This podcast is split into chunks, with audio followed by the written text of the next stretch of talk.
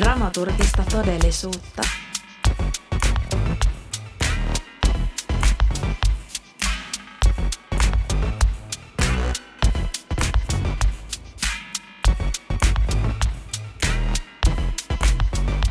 Hei kuulija! Tervetuloa Dramaturgista todellisuutta podcastin pariin. Minun nimeni on Iia. Tässä podissa ollaan dramaturgiaan, esitystaiteeseen ja todellisuuteen liittyvien ilmiöiden parissa uteliaasti ihmetellen. Tämän jakson keskiössä ovat unelmointi, toiveet ja utopiat. Studiossa vieraana ovat Michelle Orenius ja Joel Mäkipää ja heidän kanssaan keskustellaan ja spekuloidaan yhdessä aiheiden äärellä.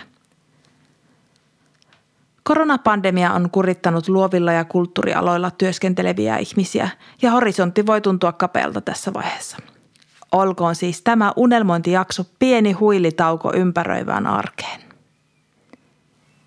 Tervetuloa mukaan. Tervetuloa mukaan. Tervetuloa mukaan. Tervetuloa mukaan.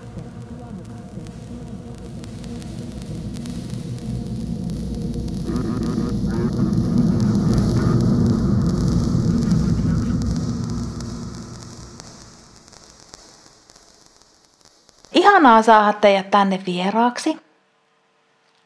Kiva olla täällä. Joo, kiitos. Kiitos kutsusta. Ja tänään tosiaan me ollaan unelmoinnin ja utopioiden parissa. Tämä jakso on pikkusen erilaisempi kuin noin mitä noin edellistä ollut. Siellä on ollut monesti ihmisiä jonkun asian, tietyn asian äärellä tai prokiksen äärellä tai kertomassa vähän biografioissaan. Toki tulee tässäkin jaksossa näitä asioita, mutta nyt tämä on tämmöinen spekulatiivinen unelmointi ja fiilistely. Ja minusta tuntuu, että tälle jaksolle tuli tarve.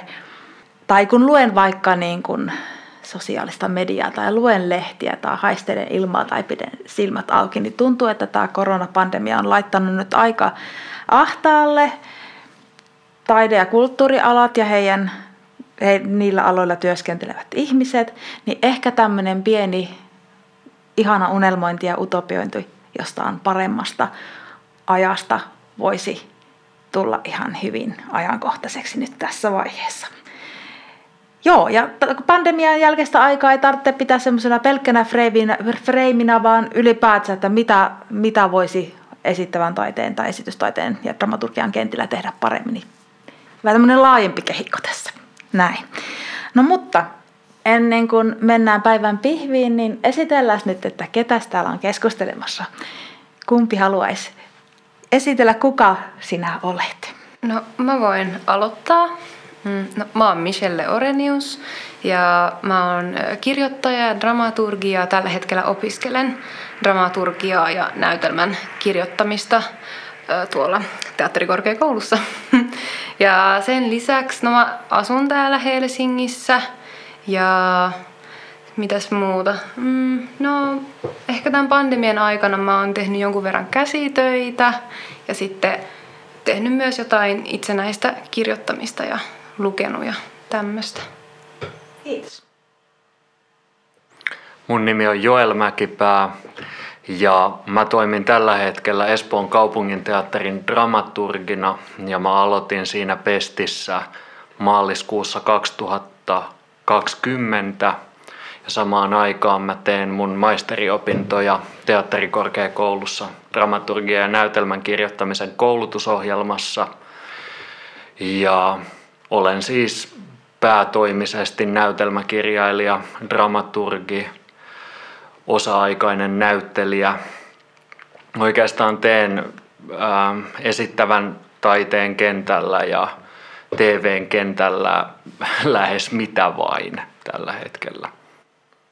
Kiitos. Minun seuraava kysymys olisikin ollut, että millaisten asioiden parissa olet tällä hetkellä tai mitä sinä teet, mutta tehän oikeastaan tosi kivasti tuo vastasittekin. Haluatteko vielä täydentää tätä vai oliko, oliko se siinä? Mm, no ei mulle ehkä ole mitään täydennettävää Joo. tällä hetkellä, että no niin. siinä se ehkä tuli. Kiva, tämä selvä.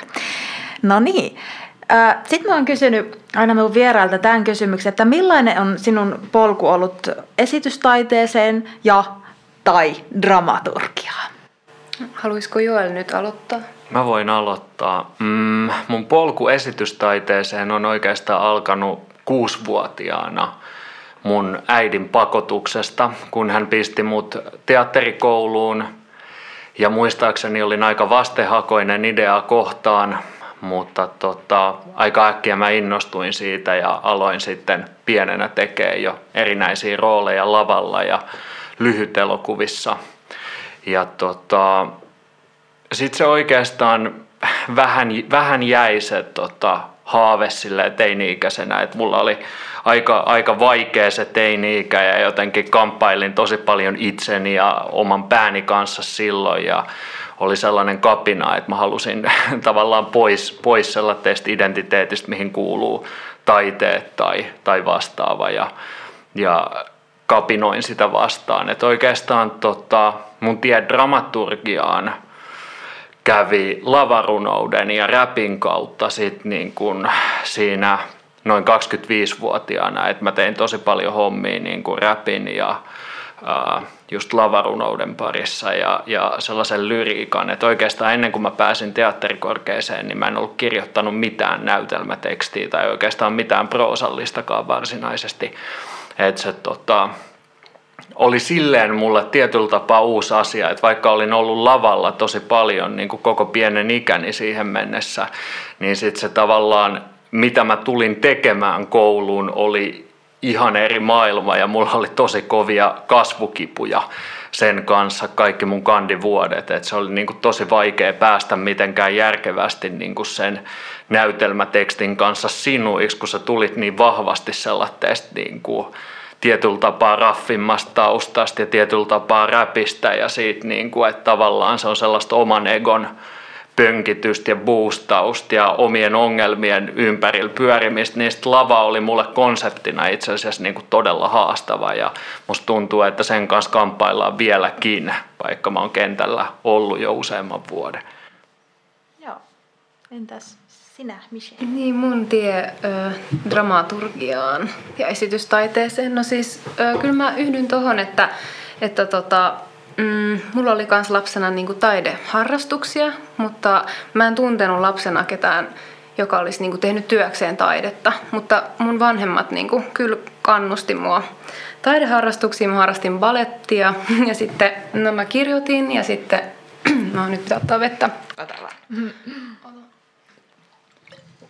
Klassinen, anteeksi nyt juon vettä. no joo, sitten tota, olin kuvataidekoulussa tämmöistä, mutta sitten tota, mä niinku suhtaudun niihin, että ne on niinku harrastuksia ja näin ja vuodet vierivät ja, ja kaiken näköistä kävi. Ja sitten no mä päädyin jossain vaiheessa opiskelemaan taidehistoriaa yliopistolle ja siellä musta tuntuu, että mulle tuli ensimmäisen kerran semmoinen olo, että, että mä haluaisin opiskella taidetta, mutta mä en ihan vielä tiennyt, että mitä se voisi olla. Ja sitten mä vaan yksi päivä mulle tuli iso niin kuin oivallus, että mä haluan itse asiassa esiintyä. että mä haluan niin kuin näytellä ja mulla kävi vähän samalla tavalla, että tavallaan sen niin kuin esiintymisen kautta mä löysin niin kuin esitystaiteen ja teatterin. Että mä en ollut koskaan kuullut niin kuin dramaturgian ammattinimikkeestä niin kuin vasta sitten, kun mä olin 25-26 et sitä ennen mä, niin kuin, mä, ainoa ammatti, jonka mä tiesin sieltä oli niin kuin näyttelijä tai ohjaaja, siis tämmöiset niin näkyvimmät. Öö, ja sitten mä opiskelin kansan, mä menin kansanopistoon, mä, mä niin kuin, jättäydyin sieltä tota, akateemisesta maailmasta ja menin kansanopistoon opiskelemaan näyttelemistä. Ja sitten mä olin ihan vakuuttunut, että mä haluan niin näyttelijäksi, mutta sitten mua niinku rupesi risomaan kaikki tekstit. Ja olin mä siis luke, lukenut siis tota näytelmiä näin, mutta mulle tuli sellainen niinku itse asiassa, että ehkä, ehkä mä haluaisinkin kirjoittaa ja jatkaa sitä niin kuin, kirjoittamista. Mutta mäkään en ollut kirjoittanut niin kuin, draamaa sitä ennen. Et mä olin kyllä lukenut näytelmiä, katsonut elokuvia, TV-sarjoja tällaista, mutta enemmän niin kuin, mä olin kirjoittanut jotakin runoja tai muuta. Ja sitten silloin mä tota, sen kansanopistovuoden aikana, niin mä katsoin niin kuin, tota, taideyliopiston nettisivut. Ja sitten sieltä mä niinku luin sitä selostusta ja sitten, koska mä olin kokenut niin karvaan pettymyksen sen taidehistorian kanssa, että vaikka mä hain sinne ja pääsin sinne, niin mä en ollut ihan sataprosenttisen varma, että mitä siellä tarkalleen opiskellaan. Ja sitten se oli, tosi, se oli mulle niinku liian teoreettista, mutta nyt mä oon tosi kiitollinen siitä, että mä niinku olin siellä. Se on ollut tosi sellainen sivistävä tota, tausta, mutta sitten nyt mä niinku huolella luin ne nettisivut ja olin silleen, että ei hemmetti, että tämä dramaturgiahan kuulostaa niinku todella hyvältä. Ja sitten hain ja sitten pääsin kouluun ja sitten koulussa sitten on niin kuin enemmän sitten tavallaan sitä siihen niin kuin dramaturgiseen ajatteluun tutustunut ja sitten myös päässyt muovasta niin kuin omaa dramaturgista ajattelua. Niin lyhykäisyydessään niin kuin noin. Joo, kiitos. Mielenkiintoiset polut teillä molemmilla. Joo, jotakin fragmentteja tiesinkin aikaisemmin, mutta nyt hyvin vähän, niin oli kiva kuulla vielä lisää, että mi- mitä kaikkea siellä onkin ollut. Joo, hienoa. No niin, sitten lähdetään tänne unelmoinnin ja visioinnin ja utopioidenkin pariin. Minun ensimmäinen kysymys olisikin tällainen, että millaiset asiat tekevät sinun mielestäsi työympäristön, jossa unelmoisit työskenteleväsi? No mä voin jatkaa tästä. Joo. Voidaan ottaa tälle joka mm. toinen. Se on ihan hyvä. Joo, no siis ähm, mulle tärkeä työympäristössä on, että, että on jonkun verran kivaa. Tai siis, että niin kuin, jos mä saan sille unelmoida rajattomasti, niin suorastaan, että on niin kuin oikeasti tosi kivaa. Tai että jos ei ole koko aika kivaa, ja siis mä en niin kuin unelmoi semmoisesta konfliktomattomasta työympäristöstä, että siellä voi olla kyllä niin kuin haasteita, mutta että, että siellä on niin kuin ihmisillä vaikka halu olla siellä ja myös niin kuin halu sitten myös niin kuin kohdata niitä konflikteja, niin se on, se on mulle tosi tärkeää. Mutta se myös riippuu, että miss, missä kontekstissa, että onko se, niin kuin, onko se joku teatteri vai onko se niin kuin joku tämmöinen vapaa ryhmä vai... Mutta ylipäätään, että ihmisten kanssa kun työs, työskentelen, niin silloin mulle sille kyllä mun mielestä että kaikilla on joku halu ja joku, joku motivaatio, että ne haluaa olla siinä. Että kenestäkään ei tunnu siltä, että, että on niin kuin pakko tai niin kuin jonkun kustannuksella, esimerkiksi oman niin kuin hyvinvoinnin kustannuksella tehdä sitä. Niin sille no ainakin tämmöisiä Joo. unelmia mulla on. mm. Joo, tota, mä oon nyt tosiaan, niin kuin mä sanoin, mä oon ollut vuoden nyt Espoon kaupunginteatterissa dramaturgina ja mä oon ehkä viehättynyt sellaiseen pienen talon intimiteettiin, että äh, mun pomo usein kuvailee Espoon kaupunginteatteria sellaiseksi pieneksi suureksi teatteriksi, että tavallaan ne produktiot, mitä tehdään, on skaalaltaan suht mittavia usein, kun tehdään oman talon produktioita, mutta se talo itsessään on todella pieni ja intiimi.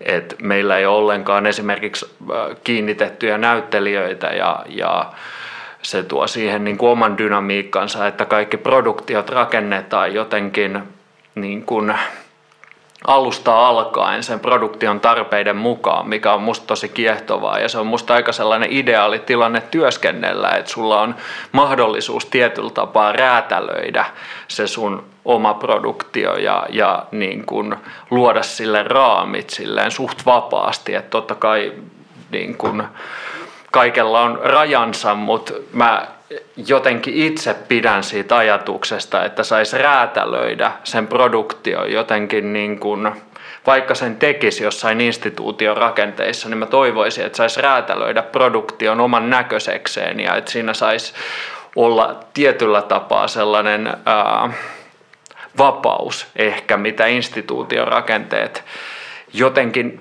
ehkä, ehkä omalla tavallaan rajoittaa, mutta silti, mä oon ehkä, ehkä niin kuin ristiriitainen ihminen siitä, että mä kannatan valtionosuusteattereita ja arvostan sitä, että teatterille tarjotaan tietyllä tapaa aika jykevät ja hyvätkin puitteet Suomessa, mutta mä koen myös, että instituutiot ehkä riistää tiettyä vapautta, mikä kuuluu teatterin tekemiseen. Et ehkä, ehkä mä toivoisin, että instituutiomalleja jotenkin tuuletettaisiin ja uudistettaisiin silleen, että sinne otettaisiin rohkeammin uusia produktioita ja uudenlaisia tekijöitä. Että ehkä se on niin kuin mun unelma työskentelyympäristö tietyllä tapaa. Hmm. Instituutioteatteri, joka ottaa uudet tuulet huomioon.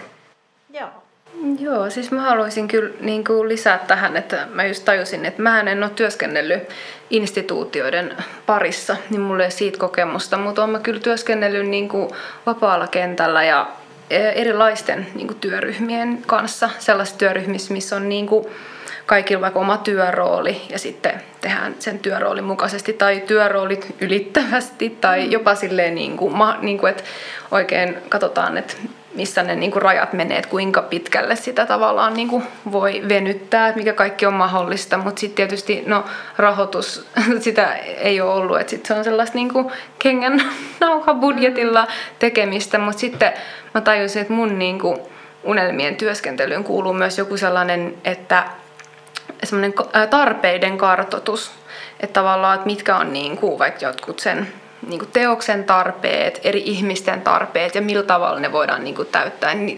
Jonkin semmoinen niin kuin läpinäkyvyys sen suhteen, että sen sijaan, että tavallaan että on niitä tarpeita, mutta sitten niitä ei vaikka tunnusteta tai sitten ne jää niin kuin sanomatta ja sitten onkin sellaisia niin kuin näkymättömiä niin kuin ohjenuori, jonka mukaan sit ihmiset toimii. Joo. Niin ehkä silleen, että toimitaan jotenkin rehellisesti. Joo. Rehellisyyttä ja ehkä niin kuin läpinäkyvyyttä sitten. Joo, kyllä. Mm, no tuota, tuota sitten, ähm, mitkä asiat tai toimenpiteet parantaisivat niin teidän mielestä dramaturgia ja muiden esittävän taiteen ihmisten työoloja esittävän taiteen kentällä täällä meillä Suomessa? Ja nyt voitte ajatella ihan jotain tiettyä vaikka toimenpiteitä tai ihan jotakin sellaisia abstrakteja asioita tai jotenkin tällaisia, hyvin, hyvin laajasti voitte fantasioida? Mm. Toi on tota, tietyllä tapaa hankala kysymys, että mun on vaikea päässäni ehkä erottaa sellaista dramaturgin ja näytelmäkirjailijan identiteettiä erikseen ja mä koen, että niihin molempiin on sitten eri vastaus tähän kysymykseen.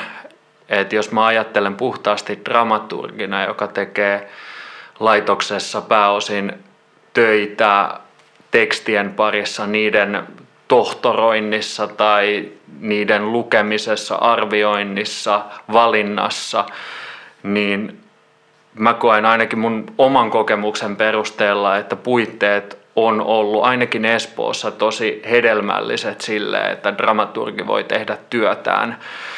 Ja, ja raamit on ollut tietyllä tapaa aika vapaat, mutta on ollut tosi selkeää, että mitä se työnkuva pitää sisällään. Mulla toisaalta on kokemusta teatterikentältä, dramaturgin työstä ainoastaan Espoossa, niin mun on tosi vaikea ehkä, ehkä sanoa niin kuin mitään sellaista laajempaa mielipidettä, mutta mä oon kokenut, että dramaturgin työ on tehty tietyllä tapaa aika helpoksi, mutta sitten ehkä niin kuin jos ajattelee näytelmäkirjailijan työtä, niin mä näen sen sitten paljon problemaattisempana, koska näytelmäkirjailijat on, mut voi korjata, jos on väärässä, mutta mä olen käsittänyt, että näytelmäkirjailijat on käytännössä ainoa ammattikunta teatterin sisällä, jotka on kiinnitetty ää, tietynlaiseen provisioon, että he saa niin kuin iso, iso osa heidän tuloistaan näytelmästä X tulee ää, lipputuloista.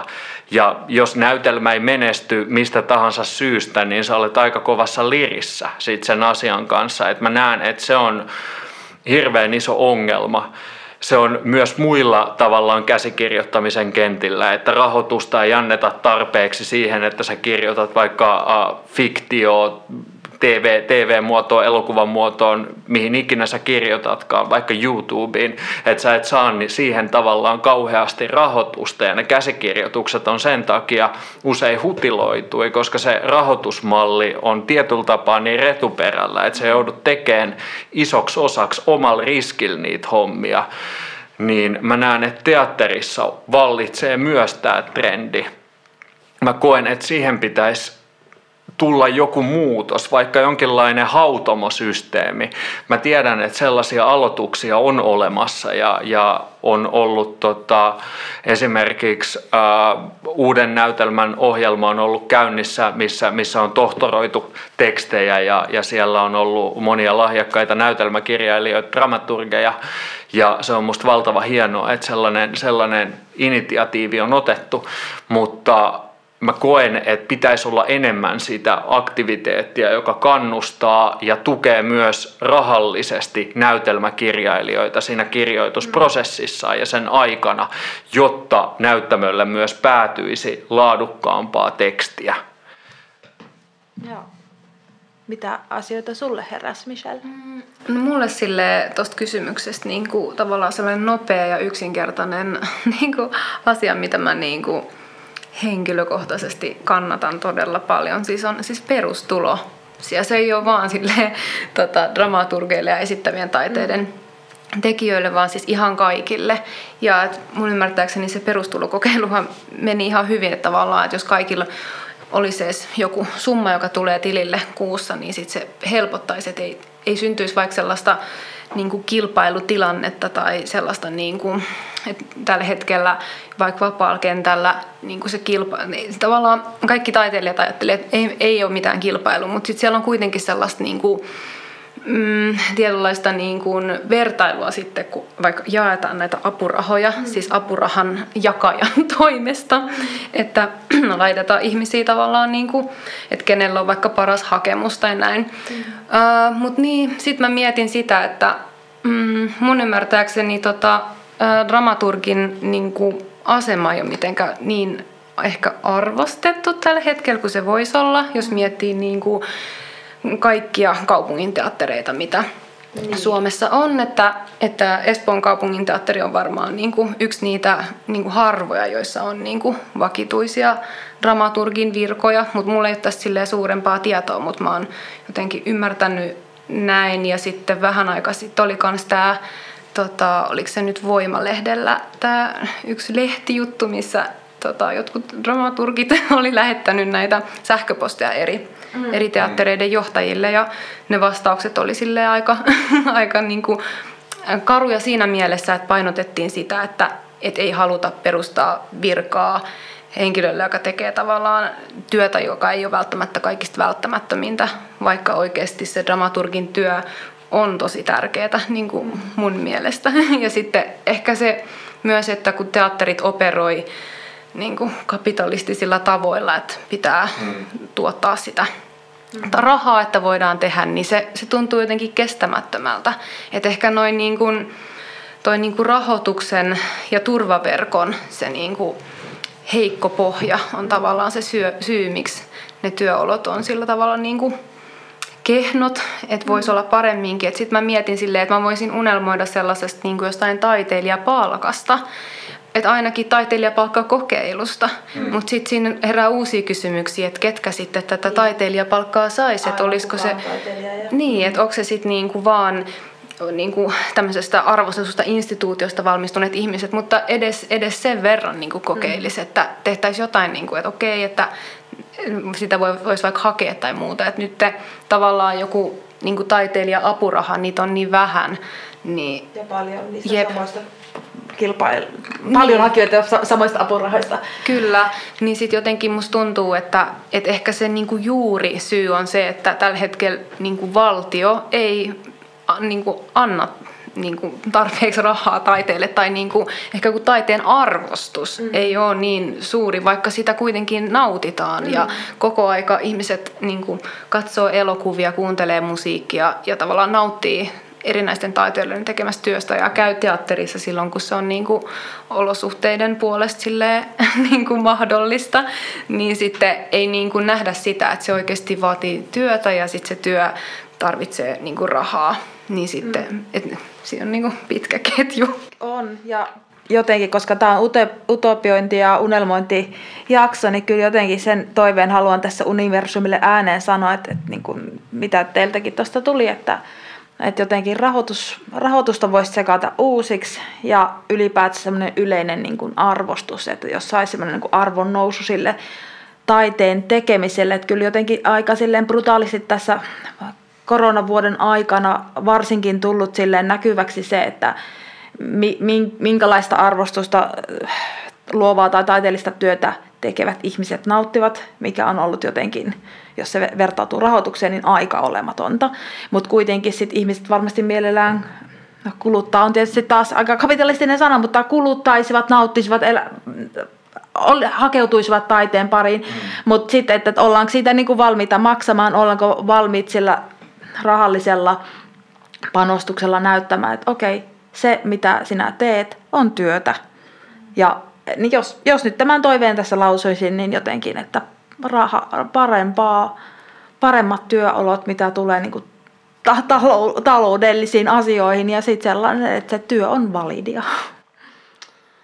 Mun on pakko lisätä tuosta, että Espoossakaan ei siis ole vakituista dramaturgin virtaa, virkaa, että mä oon ollut äh, nyt eri mittaisilla määräaikaisilla sopimuksilla koko ajan, että heillä ei ole ollut vihreätä valoa, valoa vielä siihen virkaan ainakaan, ainakaan. että se on tosi tota, harvinaista kyllä suomalaisissa taloissa, että kansallisteatteri, Helsingin kaupungin teatteri taitaa olla ainoit, missä on oikein sellaisia niin kuin rykmenttejä, mutta se on valitettava harvinaista. Ja just noista syistä, mitä Michelle tavallaan sanoi, että niin kuin ei pidetä dramaturgia niin välttämättömänä, mikä on mulle vähän absurdia, mutta se selittyy ehkä sillä, että dramaturgia on jotenkin oudos välissä sellaisen niin kuin pragmaattisen akateemikon ja taiteilijan identiteetin kanssa. Et, et se on niinku vaikea välillä päättää myös itselleni, että kumpaa mä oon tänään.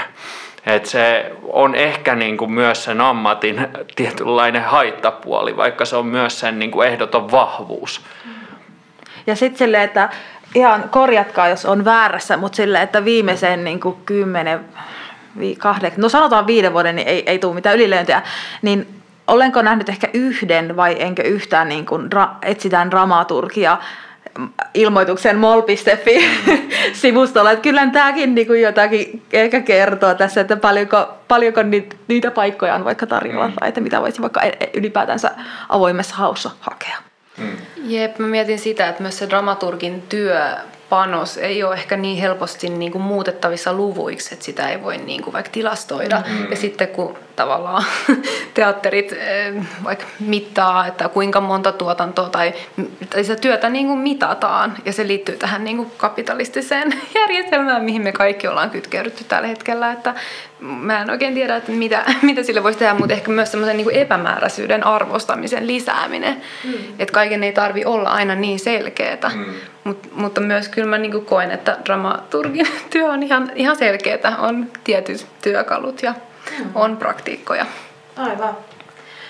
Joo, hei. Sittenpä dramaturginen silta. Millaisia dramaturgisia malleja ja häkkyröitä unelmoitte näkeväsi ja tai tekeväsi? Hmm, no mä otan tästä koppia. Ota, sinne lentää kuvitteellinen pallo. Jep, tota, no mä, mä jotenkin hahmotin tämän kysymyksen silleen, niin kuin, että dramaturgiset häkkyrät ja mallit niin kuin jossain oman työskentelyn Joo, kontekstissa. Totta kai, Joo. ihan miten haluat tulkita. No Joo. siis mä kyllä, kun mä, mä oon tehnyt dramaturgistyötä, niin mä kyllä jostain syystä siis piirrän jonkun verran tämmöisiä häkkyröitä ja malleja. Myös niin kuin, esimerkiksi niin kuin The OG dramaturginen malli, eli tämä niin kuin aristotelinen kaari, niin siinähän on jo siis niin kuin kaari, mutta on, mä saatan tehdä muita, muitakin häkkyröitä ja kaaria ja sellaisia niin kuin kaaresta lähteviä juttuja ja sitten ne perustuu johonkin lainalaisuuksiin, että vaikka joku energeettinen kaari tai, tai niin kuin jotenkin myös jäsennän sitä sitä niin kuin havaitsemaa. Mutta sitten ehkä mä oon niin kuin jossain mielessä sille jotenkin fenomenologinen, kauhean vaikea sana, mutta silleen, että mä niin kuin tosi paljon mietin, että että jos mä okei, okay, että mä oon havainnut tämän niin kuin materiaalin, tekstimateriaalin tai tämän niin kuin estysmateriaalin niin kuin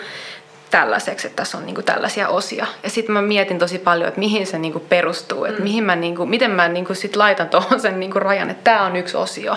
Että tommosia mä paljon mietin ja sitten mä niinku saatan visualisoida, käyttää myös tekstiä, mutta Niin, en mä tiedä. No mä unelmoin näkeväni siis kaiken näköisiä muitakin kuin sitä yhtä niin kuin peruskaarta. Tai niin kuin, en mä sitten tiedä silleen, mm, Mulla on myös vähän kokemusta ja haluja itse asiassa tehdä niin kuin vaikka jotain elokuvaa ja TVtä. Ja sitten mä olin semmoisella kurssilla tuolla Aalto-yliopistossa ja sitten mä tulin jotenkin päin pläsiä tämmöinen, kuinka tarkkaa siellä on jotkut kaaret ja mallit. Ja mä en siis tiedä asiasta niin paljon, niin kuin, että mä voisin sitä sillä vaikka arvostella tai mitään, mutta että myös se semmoinen niin kuin, tietyt kaaret ja konventiot, ne niin kuin liittyy johonkin semmoiseen traditioon, missä me ollaan. Ja niissä on myös paljon hienoa, mutta et voisiko siellä pohtia myös jotain muita mahdollisuuksia. Hmm. Mutta mut jos puhutaan vaan teatterista, niin tällä hetkellä mä unelmoin ja sitten mä oon myös tehnyt sellaisia, niin kuin, että ei sen tarvii niin kuin sitoutua mihinkään. että sen takia voi niin kuvitella niitä mahdollisuuksia ja sitten mikä olisi niin kuin parasta sitten suhteessa siihen, mitä ollaan tekemässä. Hmm. Tai jotenkin tarkoituksenmukaisinta, että kaikki jotenkin on samaa mieltä, että se on vaikka parasta. Tai myös tämmöinen hyvä huono, sekin on niin kuin sellainen mittari, joka perustuu jollekin, mitä me päätetään niin kuin niin kuin ajatella hyvänä tai huonona. Hmm. Mitä sulle heräsi tuota, Joel? Mm, mä, mä oon itse asiassa niin kuin tietyllä tapaa aika samoilla linjoilla. Varsinkin sen kanssa, että mä haluaisin nähdä paljon muuta kuin sitä peruskaarta. Et ehkä niin kuin, Mulle esimerkiksi teatterikoulu on ollut vankila. Se on ollut puhtaasti vankila, josta on pakko vaan saada paperitulos. Et mä en ole nauttinut ihan hirveästi siitä, että mä koen, että se on tietyllä tapaa muottiin ahtava, ainakin mulle ollut hirveän muottiin ahtava koulu, missä painotetaan, varsinkin kandivuosina painotetaan hirveästi aristoteellista draamaa ja se tuntuu ainakin itselle sellaiselta, että se on hirveän kaukana siitä, mitä mä oon tekijänä. Ja ehkä niin kuin toivoisin näkeväni sitä, että asioita ei yliselitetä, koska mä oon kokenut, että koulussa kaikelle, mitä sä kirjoitat, pitää olla joku selitys. Ja onneksi kentällä se ei enää ole niin, mutta on se silti vähän. Että tavallaan mä toivoisin sitä, että teatteriin voitaisiin tuoda jotain tekstejä, jotka edustais genrisesti eri, eri ähm, eri tekstilajeja niin kuin verrattuna siihen, mitä tällä hetkellä tehdään, koska mä koen, että suomalainen puhedraama on vähän huonossa jamassa monelta osin, koska ei uskalleta tehdä tai instituutiorakenteet ei anna tehdä. Ja mä uskallan jopa myös tietyllä tapaa syyttää teatterikorkeakoulua, koska mä koen, että siellä opetetaan niin sitä, että sä yliselität asioita ja sitten ne ylinäytellään siihen päälle, niin sitten se on kaikki vaan yli. Niin mä toivoisin jotain riisuttua ja mä toivoisin jotain minimalistista ja sitä, että teksti saisi hengittää ja että et lavalla olisi jotenkin tilaa sille, että teksti hengittää ja kertoo omaa tarinaansa sen kaiken ylivedetyn alla. Et se on ehkä mun, mun niin kuin isoin unelma tavallaan ton suhteen, että mitä häkkyröitä mä haluaisin nähdä lavalla. Se, mä, mä tajusin, että mun pitää ehkä vielä korjaa yhtä juttua, Joo, mitä mä selitin. Eli kun mä sanoin OG-kaari, eli niin aristotelinen kaari, niin mä vähän aika sitten jotenkin havahduin miettimään, että eihän se välttämättä ole OG, eli niin original, vaan sitä ennenkin on ollut mm, toisenlaisia tai erilaisia tai jotain tapoja myös kertoa niin kuin tarinaa. Että se on myös semmoinen, mihin me ollaan totuttu. Mm. Että se on vaan semmoinen myös, mitä on niin kuin toistettu. Niin sitten mä oon tosi paljon miettinyt, että mitä niin kuin oli ennen sitä ja miten ne niin kuin muuntautuu, nämä tämmöiset kaaret ja häkkyrät ja muut. Mm-hmm. Se onkin tosi mielenkiintoinen iso kysymys. Joo. Joo. Kyllä. Mm, no millaisia, tota, tai millaista eri entiteettien rinnakkaiseloa toivoisit näkeväsi lavalla? varmaan liippaa ehkä jotenkin sen kanssa, mitä mä äsken sanoin, että mä toivoisin jotenkin, että populaarikulttuuri integroitaisi paremmin teatteriin, että ne tarinat, mitä kerrottaisiin, olisi lähempänä ihmistä. Tämä liittyy myös mun omaan pyrkimykseen ja haluun siitä, että teatteri olisi lähestyttävämpää nuoremmalle yleisölle ja että uusia yleisöjä tavoitettaisiin itselle niin kuin kohta kolmekymppisenä tavallaan olisi tärkeää, että teatterissa näytettäisiin tarinoita myös mun ikäryhmälle ja sellaisia tietynlaisia sukupolvikokemuksia, että voisi avoimesti puhua ja käsitellä jotain populaarikulttuurin ja yhteiskunnan ilmiöitä, jotka liippaa sitä ihmisryhmää tietyllä tapaa. Et koska mä koen, että teatteri taiteen muotona tai suomalaiset teatteritekstit monesti kaartelee oikeita ongelmia. Et koetaan, että ei voi sanoa asioita suoraan, vaan ne verhotaan johonkin ihmeviritelmiin, jonkun ihme peitteen alle, että keksitään joku fiktiivinen tarina, joka muka kuvastaa jotain. Et ehkä niin kuin, ää, mä näen teatterissa sitä pelkoa tietyllä tapaa sanoa asiat suoraan. Että kun mä itse tuun sitten taas spoken word ja räppiperinteestä, niin mä oon tottunut siitä, että kaikki lyödään, lyödään naamalle. Niin mä ehkä toivoisin sitä jotenkin myös teatterin kentälle enemmän. Entä se, Michelle? Mm, no mä mietin sitä, että kun on tässä viime aikoina lukenut aika paljon klassikoita, kun se kuuluu mun opintoihin. Ja sitten on jotenkin tullut siihen tulokseen, että ne kaikki klassikot, mitä me ollaan nyt tavallaan päätetty ja jotenkin ne on muotoutunut klassikoiksi, niin ne tavallaan kaikki käsittelee sen niiden oman ajan yhteisön asioita, mitä se kyseinen vaikka näytelmäkirjailija on pitänyt silleen niin kuin tärkeänä. Ja niissä kaikissa on jotain asioita, mistä me ei enää vaikka tiedetä, nimiä tai paikkoja ja semmoisia asioita.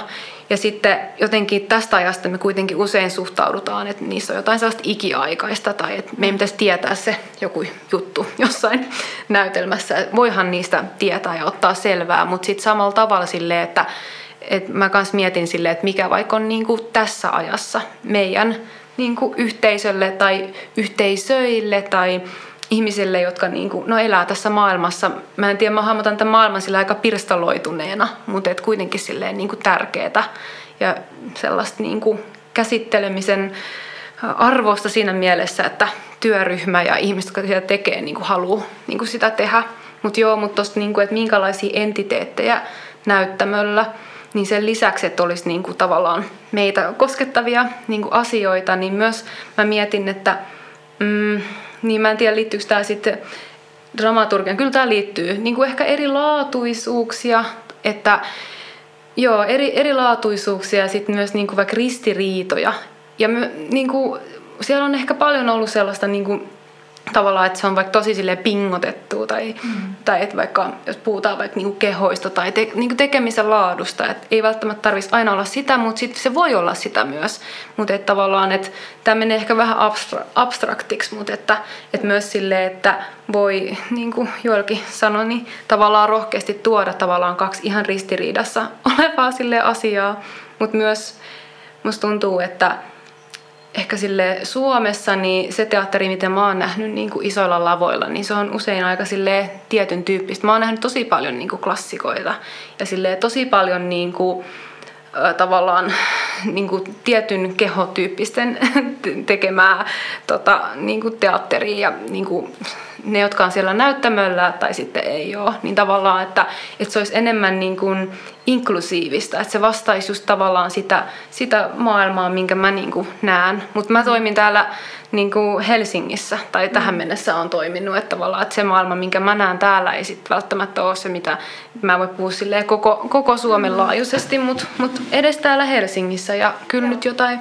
muutostakin on silleen, niin kuin ollut. Ja sitten monesti mä mietin myös sitä, että usein se ammattilaisuuden vaatimus on tosi korkea. Ja kyllä mäkin arvostan sitä niin kuin ammattilaisuutta, mutta et, et onko se niin kuin se kaikista tärkein kriteeri, niin tavallaan kuin ammattilaisuuden ja ei-ammattilaisuuden sekoittumista ja siis erinäisiä niin kuin tavallaan epä, epämääräisyyksiä siitä nousevaa selkeyttä.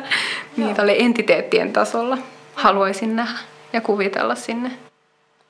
Hei, kiitos näistä. Tuota, ihan älyttömän paljon taas jo itsellekin herännyt tähän ajatuksia ja alakysymyksiä, mutta ehkä me yritän pitäytyä tässä mun kysymyspatteristossa ja rönsytään sitten sen jälkeen.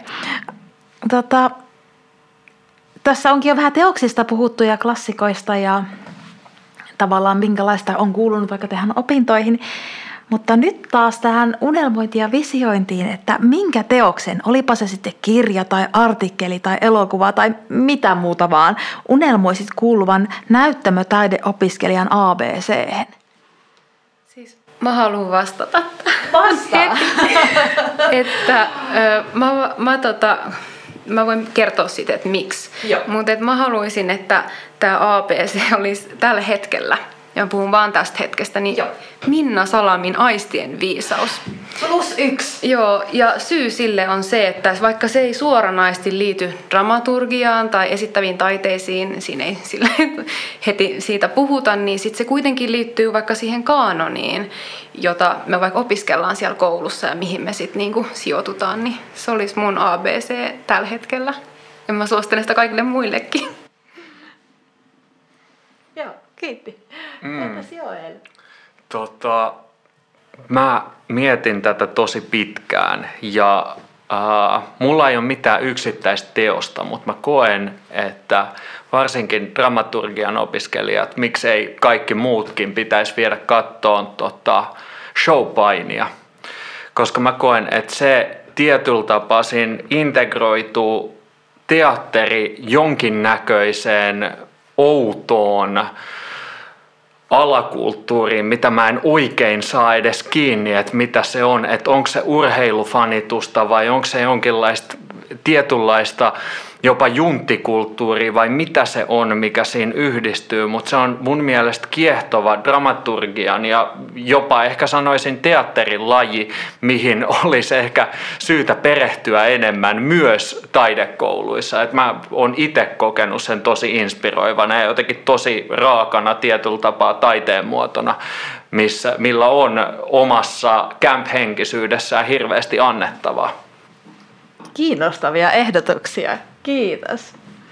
Mun kanssa täytyy vielä sanoa, palata tuohon Minna Salamiin hetkiseksi. Se oli ihan hetki ennen kuin tämä koronaviruspandemia eskaloitui niin, että meni maailmassa teatteritalot ja ynnä muut instanssit kiinni, niin mä olin Brysselissä, tai asuin silloin Brysselissä, niin olin katsomassa Minna Salamin luentoa, hän kertoo, ja minä olin aivan sen jälkeen niin kuin lähdin silleen puolileijuen sitten sieltä salista pois ja olin aivan aivan ihastunut hänen viisaista sanoistansa. Kyllä. Uh. Kiitos näistä mielenkiintoisista ehdotuksista ja katsotaan miltä vaikka 20 vuoden päästä tämä ABC näyttää, että onko siellä showpaineja ja Minna Salamia. Tämä tekeekin sillan tähän mm, seuraavaan kysymykseen. Ollaan puhuttu tästä taidekoulusta ja koulutuksesta, niin millainen olisi tulevaisuudessa tällainen unelmien taidekoulu. Ja taidekoulu voi olla laveasti, se voi olla esittävän tai ihan mitä vaan taide voi olla. Hmm. Toi on jotenkin todella, todella haastava kysymys, varsinkin ihmiselle, joka on taidekouluja kohtaan niin kriittinen kuin minä.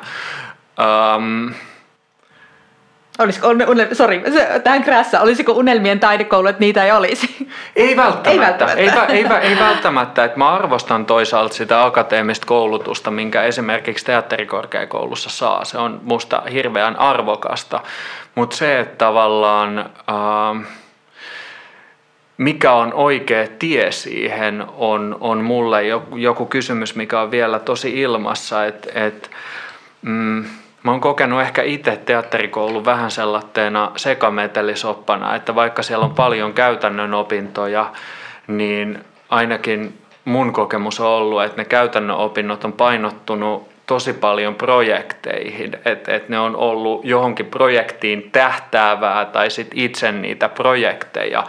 Ja sen lisäksi on ollut teoriaopintoja, jotka suoraan sanoen itse olen vetänyt lähinnä rimaa hipoen läpi koska en ole kokenut niitä jotenkin oman praktiikkani kannalta hirveän mielekkäiksi. Että ehkä, ehkä mä kokisin, että siinä pitäisi painottaa jotenkin, toki se opetus on jo nyt aika yksilöllistä ja mä oon kiitollinen siitä, mutta että sitä yksilöllisyyttä pitäisi painottaa vielä enemmän, että opiskelija saisi jotenkin hioa omaa praktiikkaansa ja keskittyä siihen silläkin uhrauksella, että se tarkoittaa vähemmän Sofokleen tai Aristoteleen lukemista, mikä on mun mielestä ihan hyvä uhraus siitä, että opiskelija saa perehtyä omaan itseensä ja omaan tekemisensä.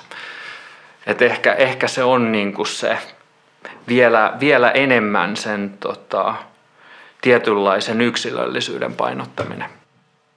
Joo. Mitäs sulle heräs? Mm, no mun jotenkin tämänhetkinen kokemus taidekoulusta on ehkä se, että mä oon jotenkin ollut kauhean hikke siellä.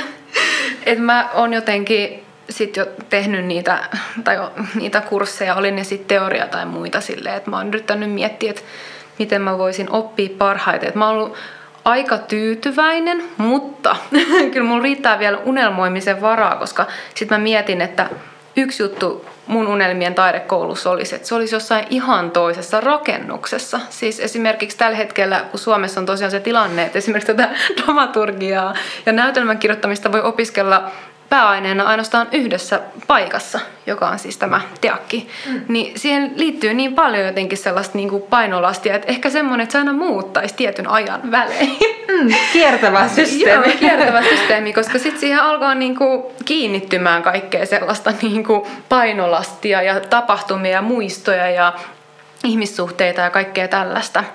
Mm, ja sitten, no mä mietin noita niin kuin projekteja, mitä koulussa on ollut. Et mä oon ollut jotenkin niin kuin se kokemus, mikä mulla taidekoulusta on, niin joskus aika tyytymätön siihen, että mä en ole saanut vaikka valita omia työryhmiä, tai että se ei ole perustunut siihen, että kaikki vaikka haluaa tehdä sitä. Että se ei ole perustunut sellaiseen haluun, vaan niin kuin oppimistavoitteisiin. Ja sitten mä oon jotenkin ollut sen kanssa jotenkin tuskastuneena, että mitä tämä nyt tämmöinen on, että ehdottomasti pitäisi saada valita itse, mutta nyt mä en enää tiedä, mitä, mitä mieltä mä oon siitä, että olisiko se sitten, että mun unelmien taidekoulussa saisi itse valita.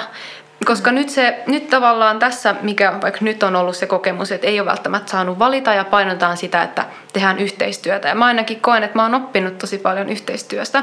Mutta sitten siinä on ristiriitana se, että tavallaan sitten että kumpi on se fokus, että kumpa niin fokusoidaan, että siitä teoksesta tulee mahdollisimman onnistunut vai mm. sitä prosessista. Aha. Ja sitten jos siellä on ristiriitaisia tässä kuvitteellisessa tai oikeassa taidekoulussa niin, tai teatterikoulussa niin kuin tavallaan haluja. Että jonkun mielestä se on tietysti se teos ja jonkun mielestä se prosessi, niin sitten se, sit se aiheuttaa tosi paljon sellaista tuskaa.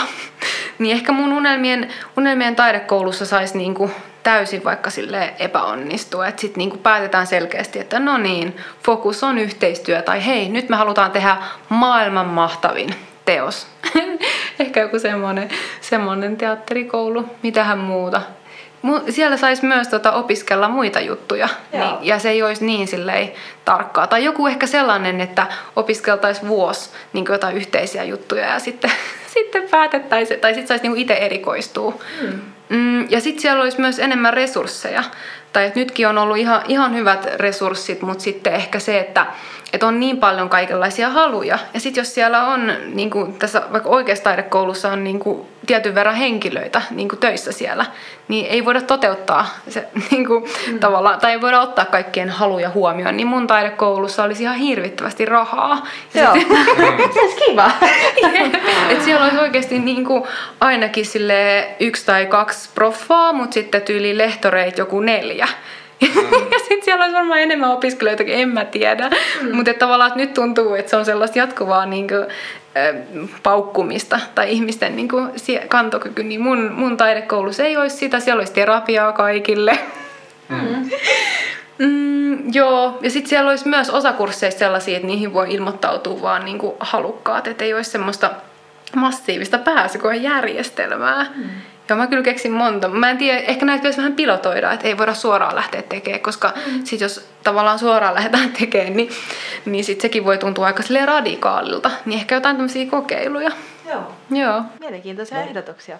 Mun on pakko tarttua tuohon. Toi oli tosi kiinnostavaa, mitä Michelle sanoi tuosta äh, prosessi versus äh, valmis tuote tai, tai teos äh, niin kuin tietynlaisesta konfliktista, mitä ne, ne asiat, asiat luo ja, ja niin kuin, että miten tietyllä tapaa pitäisi keskittyä unelmien taidekoulussa jompaan kumpaan, niin mä oon ehkä kokenut just teatterikoulussa, että on keskitytty liikaa siihen prosessiin, koska mä oon aikamoinen ylisuorittaja tietyllä tapaa, että mä olen sitten taas puhtaasti sen teoksen perässä, enkä niinkään sen, sen itse prosessin, mikä voi olla tosi myrkyllistä ja on huomannut, että onkin, niin tavallaan mä jotenkin ymmärrän ton pointin ja, ja arvostaisin, että olisi tietyllä tapaa tilaa kummallekin asialle tai että sä voisit jotenkin valita, että tietyllä tapaa kumpaan sä keskityt, että oot sä sellainen ylisuorittaja, joka painaa vaan sitä teosta yötä päivää vai oot sä sellainen ihminen, joka sitten niin kuin haluaa keskittyä siihen prosessiin ja tietynlaiseen yhteisöllistymiseen. Et, et mun mielestä molemmille pitäisi olla ehdottomasti tilaa. Et mä allekirjoitan kyllä niin kuin noi kelat tosi vahvasti. Joo. Kyllä vain. Sieltä tuli monta, monta asiaa, johon kyllä jo varmasti nyt tässä tämänkin äänityksen jälkeen pitää oikein palatakin ja miettiä, miettiä vielä kotona ja spekuloida, että niin, mitähän niin tämä tarkoittaisi, jos joku näistä ehdotuksista toteutuisi, että minkälaista meidän taidekoulutus olisi sitten, jos mentäisiin mentäisi siihen suuntaan. Mielenkiintoista. Sitten voi ihan hetkisen miettiskellä taidekritiikkiä, niin minkälaisesta taidekritiikistä te unelmoisitte? Mitä voisi olla sellainen, niin kuin, tuleeko tästä jotain ajatuksia?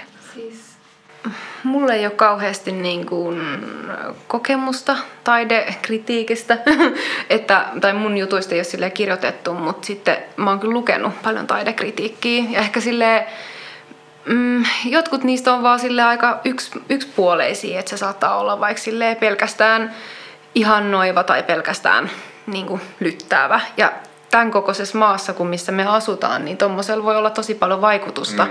ihmisten työuriin. Mm. Ja ihmiset myös tota, aika paljon niin kuin antaa niille painoarvoa, jotka lukee niitä. Et myös luottaa niin kuin sen kriitikon niin kuin arvostelukyky ja tämmöiseen, niin sillä voi olla tosi paljon vaikutusta vaikka johonkin lipputuloihin tai että mm. ostetaanko lippu johonkin esitykseen tai näin, niin sitten joko niin, että niiden pitäisi olla sille tosi moni, monelta kantilta katsoa mm-hmm. sitä esitystä, tai sitten, että ne olisi vaan sitten kehuvia. Että tavallaan se sellainen lyttäävä kritiikki, niin se ei sille au, auta oikein ketään, tai että se on vaan niinku, se ei ole sille, se ei ole niinku hedelmällistä eikä rakentavaa. Mm. Niin ehkä se mun unelmien taidekritiikki on niinku jompaa kumpaa. Mä en unelmoi paljosta. Mm. No. Entä se Joel, mitä sulle heräsi?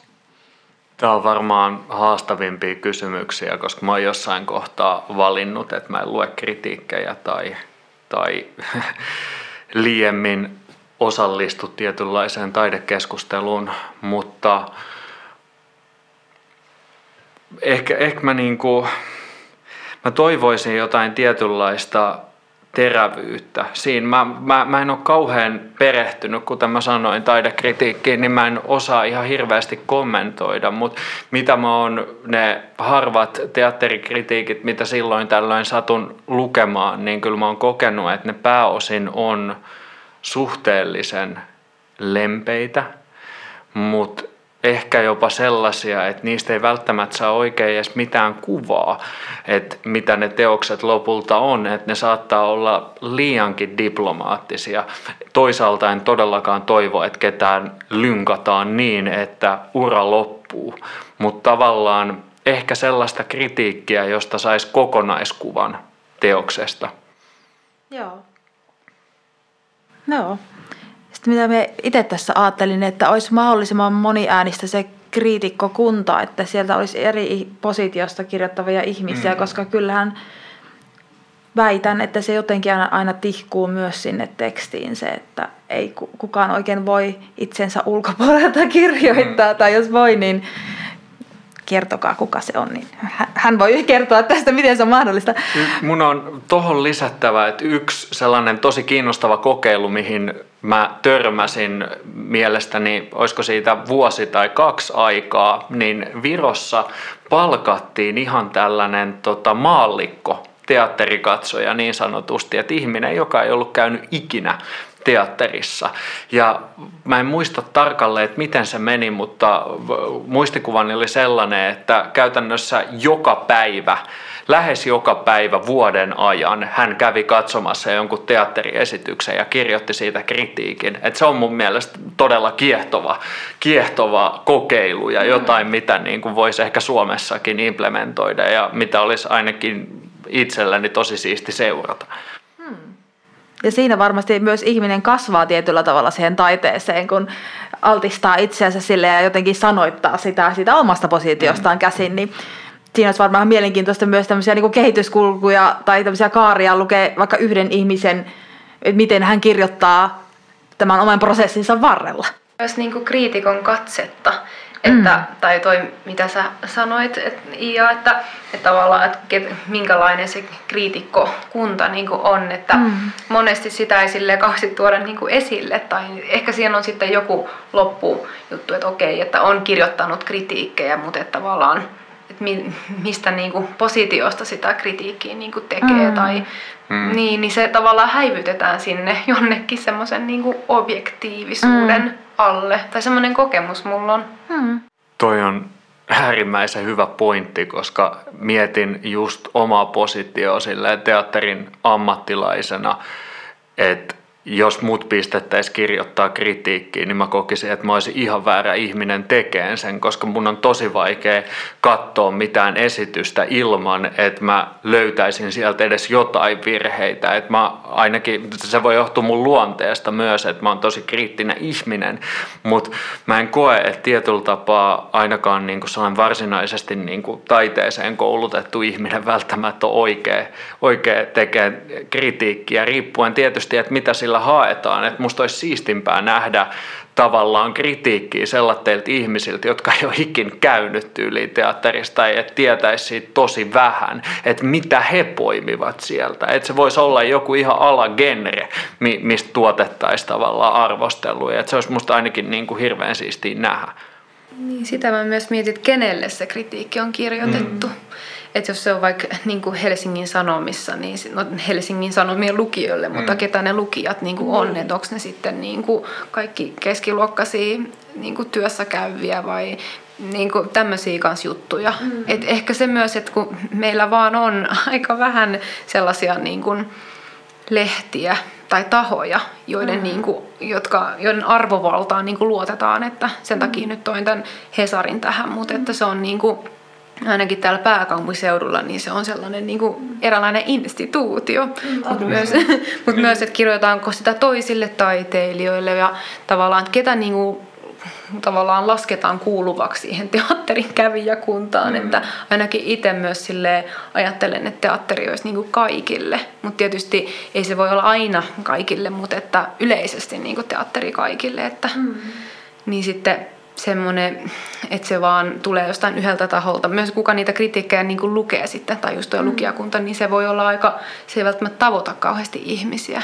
Mm. Mm.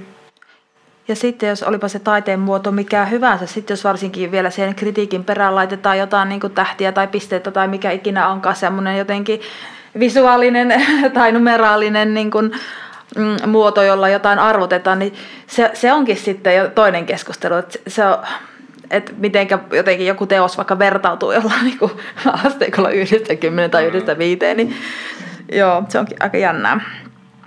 Ja, no niin, se, se, siitä oli vähän ajatuksia nyt kritiikistä. Mm, Sitten voi vähän spekuloida ja unelmoida ja visioida ja utopioida tarinoista. Keiden tarinoita unelmoisit kuultavan ja nähtävän enemmän? No tämähän on niin kuin hyvinkin luonnollinen vastaus, että mä toivoisin paljon enemmän ää, etnistä diversiteettiä, sukupuolidiversiteettiä. Ne on ne itsestään selvät asiat, mitkä mun mielestä suomalaisella teatterikentällä ei toteudu. Ähm, Mutta sen lisäksi myös toi, mitä mä mainitsin tavallaan aiemmin siitä, että, että mä koen, että tietyt ikäryhmät jätetään kokonaan pois. Ja toki mä ymmärrän, että Suomessa niin kuin varsinkin kun on valtion rahoittama systeemi ja näin, niin koitetaan olla tietyllä tapaa vähän liiankin inklusiivisia siinä, että tehdään sellaisia tarinoita, jotka kohdennetaan suurelle yleisölle, mutta mä koen, että siinä on sit usein se vaara, että ne on vähän ei mitään kellekään. Että tavallaan tehdään liian laveasti, että mä toivoisin sellaista fokusointia, just sitä, että otettaisiin eri kohderyhmiä huomioon, vaikka se tarkoittaisi pienempiä lipputuloja ja pienempiä yleisömääriä, mutta se voisi iskeä siihen johonkin kohderyhmään todella kovaa. Ja siitä voisi tulla todella iso juttu jollekin ja, ja niin kuin mä haluan naivisti ajatella, että vaikka jos kun omat aihepiirit liikkuu aika paljon silleen syrjäytymisen ja, ja mielenterveysongelmien, päihdeongelmien puolella, niin mä ainakin haluan naivisti toivoa, että mä pystyisin pelastamaan jonkun siltä, että mä kerron niin kuin, tavallaan tarinoit, tarinoit niistä asioista ja kohdistan sen niin kuin jollekin tietylle, tietylle ikäryhmälle tai niin kuin, muulle ryhmälle, joka mahdollisesti kamppailee näiden asioiden kanssa, eikä niin kuin luonnollisesti ole siinä teatterin tietys ydinpoppoos joka tulee Chiga, Chiga esityksiin, että et sinänsä niin kuin koen, että tavallaan pitäisi olla just tarkempaa sellaista kohderyhmäajattelua, oli se sitten niinku kohderyhmä mikä ikinä, mutta että oikeasti fokusoitaisiin johonkin juttuun eikä tehtäisi sellaista, että se olisi hirveän universaalia, koska ainakaan itseäni se ei kiinnosta ollenkaan. Mm-hmm. Mitäs sulle heräsi tuota No mä oon sille aika pitkälti niinku samaa mieltä ja mäkin on tuommoista niinku kohderyhmä niinku ajattelua niinku käynyt mielen sisällä ja niinku, myös tavallaan niin kuin kannatan sitä, mutta sitten sitä mä vaan mietin myös, että ei voi kirjoittaa niin kuin toisen puolesta sitä tarinaa, mm. että niin kuin kenen, kenen tarinoita siellä pitäisi kuulla, niin just sille monimuotoisesti kaikkien ihmisten ja niidenkin, joiden tarinoita ei ole vaikka aiemmin kuultu tai jotka on tavallaan jäänyt meidän yhteiskunnassa jotenkin näkymättömiin, mutta, mutta toisen puolesta kirjoittaminen ei mun mielestä myöskään sille toimi tai ole minkäännäköinen ratkaisu. Että ehkä sitten joku semmoinen yhdessä kirjoittaminen, yhteistekijyys, yhteistyö tai sitten jos miettii niin kuin sitten että toi kytkeytyy myös, että kenen tarinoita, niin sit siihen niin kuin tekijäkuntaan. Kuka kirjoittaa Joo. tarinoita. Jep, että sitten se kytkeytyy tavallaan sitten takaisin sinne, sinne teatterikorkeakoulu juttu, että ketä, ketä sinne pääsee tai ketä sinne valitaan. Ja sitten se kytkeytyy vielä siitäkin taaksepäin, että miten, niin kuin, miten sille ihmiset niin kuin löytää tiensä sinne. Mm-hmm. Mutta sitten siinä on, siinä on semmoinen ehkä kehä, kehä niin kuin systeemi, että tavallaan että jos et sä niin kuin nuorena ihmisenä näe sun tarinoita missään tai näe mm. mitään representaatiota, niin sitten tavallaan sä et välttämättä myöskään löydä tietä kovin helposti mm. sinne teatterin tekemisen maailmaan. Kyllä ja ylipäätään, että tuleeko kirjoittajia tai katselijoita myös niin kuin, tai niin kuin instituutioiden ulkopuolelta, että tuleeko mm.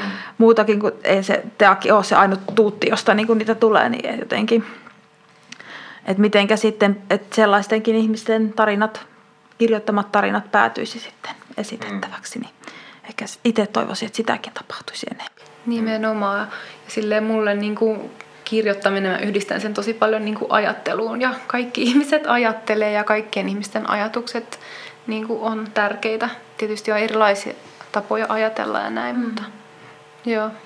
Kyllä.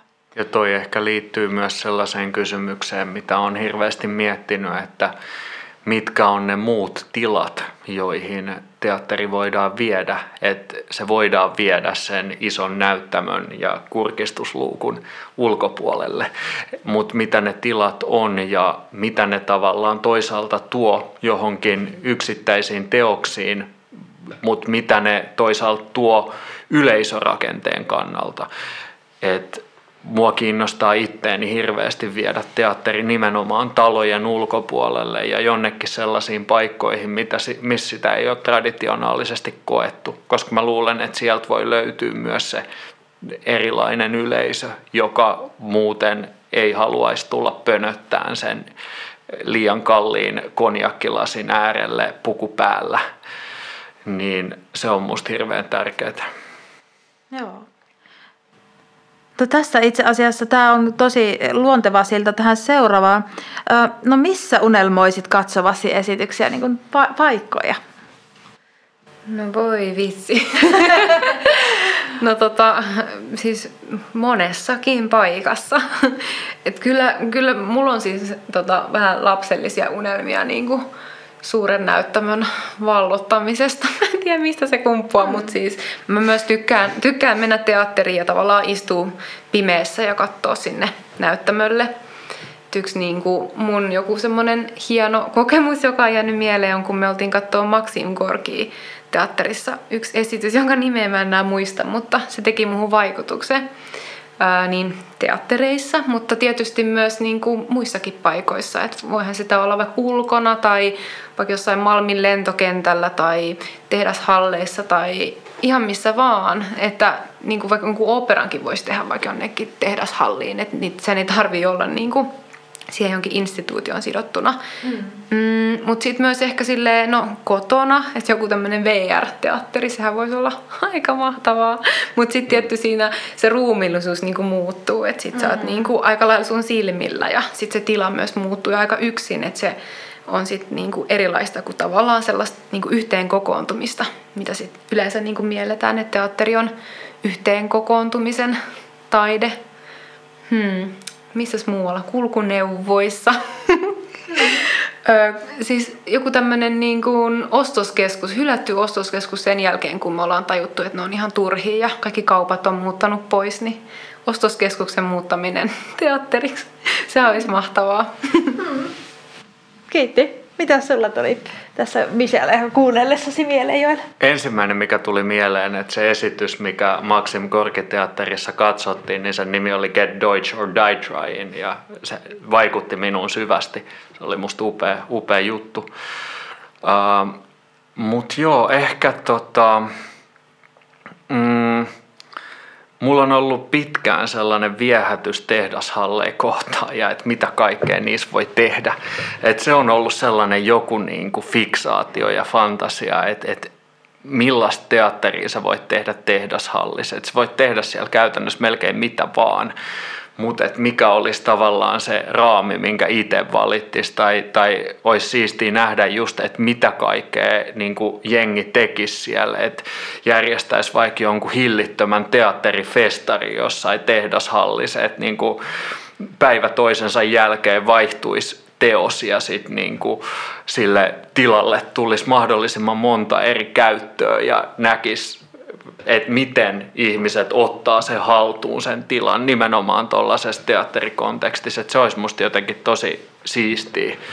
Että varmaan niin kuin ensimmäinen, mikä tulee mieleen. Myös joku intiimi yksityisasunto on tosi kiinnostava. Mä oon nähnyt sellaisia esityksiä, jotka on tehty intiimeihin yksityisasuntoihin ja mä oon ollut niistä tosi viehättynyt. Joten se on yksi sellainen, joka kiinnostaa valtavasti myös. Joo. Mm. Siitä tuli monta esitysehdotusta. Mulla tuli vielä se mieleen, että tavallaan kaikissa paikoissa niin niillä on joku historia tai joku, mm.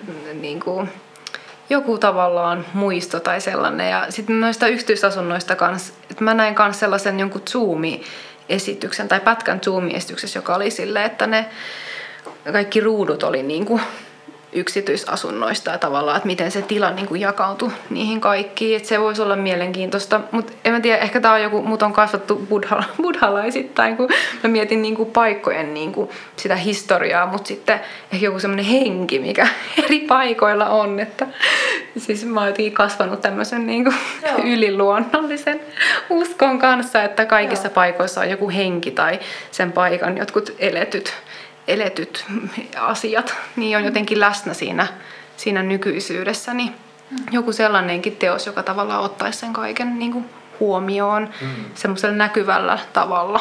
Kyllähän se aina kuitenkin tulee sieltä jotenkin läpi, vaikka ei ottaiskaan huomioon. Mm. Mä luulen, että mua intuitiivisesti kans kiinnostaa niin kuin just hylätyt tilat tosi paljon tosta syystä, että, että tota, Mä, ko- mä koen ehkä, että niistä on jo viety tietyllä tapaa se historia, että historia on jotenkin jättänyt ne mm. ja nyt ne on jotenkin sellaista ei kenenkään maata, jonkinlaista joutomaata, joka, jonka voi ottaa vapaasti haltuunsa ja vapaasti käyttöön. Et ehkä mulla heräsi kyllä tosi vahvoja ajatuksia tuosta, mitä sä sanoit. Joo. Viime kesänä oli tuota Keravalla sellainen taideprokkis, jossa semmoinen hylätty tai ilmeisesti asumakelvottomaksi julistettu purkuuhan alla tai purettavaksi määrätty kerrostalo muutettiin tällaiseksi niin kuin taide, mikä oliko se taide, taide, taiteen talo, kun se prokkiksen nimi oli. Se oli joko koko mm. kerrostalo laitettu niin kuin, en muista monta taiteilijaa siinä oli, mutta että jokainen taiteilija oli saanut niin yhden huoneen ja tehnyt siitä. Ja kun me kävin siellä, mä olisin, kääk, kääk, seuraava kierros ja tähän niin kuin esitykset niin kuin jokaiseen tilaan, että se olisi ollut vaan niin makea nähdä, että se olisi lähtenyt vielä toiselle rundille sitten se talo ja se koko interiööri, koska ne oli niin vaikuttavia ne tilat. Niin jotenkin tuli vaan se, että oi vitsi, saispa täällä nähdä niin esit- esitystaidetta ja jotain kokeellista, ihan mitä vaan, jossa olisi joku semmoinen niin esityksellinen elementti. Joo, tota tota, sit hei, mitäs mulla täällä on? Missä kysymys katettiinkin. No nämä vähän niin kuin nämä seuraavat itse asiassa, me voisin linkittää yhteen tota, mitä näytelmiä, jos mietitään tämmöistä kirjoitettua näytelmää, niin mitä näytelmiä sä toivoisit esitettävän enemmän? No kysytään sekä ihan yksittäisesti tämä. Mitä näytelmiä toivoisit esitettävän enemmän? Onpa vaikea kysymys. Joo, tämä on kyllä aika haastava. No, eh, joo, no mä lähden kuitenkin vastaamaan tähän. No, yes. tota, no siis, öö, sellaisia näytelmiä, mitä niin kuin nyt viime aikoina on kirjoitettu. Joo. Ihan niin kuin, mitä nyt on. Ja tota, myös ehkä sellaisia näytelmiä, jotka, niin kuin tässä aiemmin olikin puhetta silleen, että jotka ei vaan tuu niin kuin, vaikka niin sanotusti ammattinäytelmäkirjailijoita, että voisi niin jotain work, workshoppejakin, mm. tai että olisi vaikka, mä haaveilen tällaisesta niin kuin nuorille teatterista kiinnostuneille niin kuin suunnatusta tämmöisestä teatteripajasta ja sitten siellä niin kuin, workshopista ja sitten siellä vaikka syntyisi jotain tekstejä ja sitten niitä niin kuin tehtäisiin näyttämölle. Ei niitä tarvii välttämättä mitenkään niin kuin tavallaan su- suurelloiset, ne voi olla sellaisia matalan kynnyksenkin mm. juttuja, vähän enemmän sellaista niin kuin open space-tyyppistä niin kuin näyttämön haltuunottoa noiden näytelmätekstien niin kuin kautta, mutta että se, että tehtäisiin niin kuin samoja ja samoja klassikoita, niin se tuntuu jotenkin vaan tosi tylsältä. Siis kyllähän niihin aina voi löytää jonkun uuden kulman, jonkun nykyaikaisen kulman, mutta jotenkin tuntuu, että minkä takia, kun on niin paljon niin kuin tekstejä niin kuin tästäkin ajasta ja niitä tulee vaan koko ajan, niin niitä mä toivoisin näkeväni. Mm. Joo. Entäs se? Mä oon tosi samalla linjalla.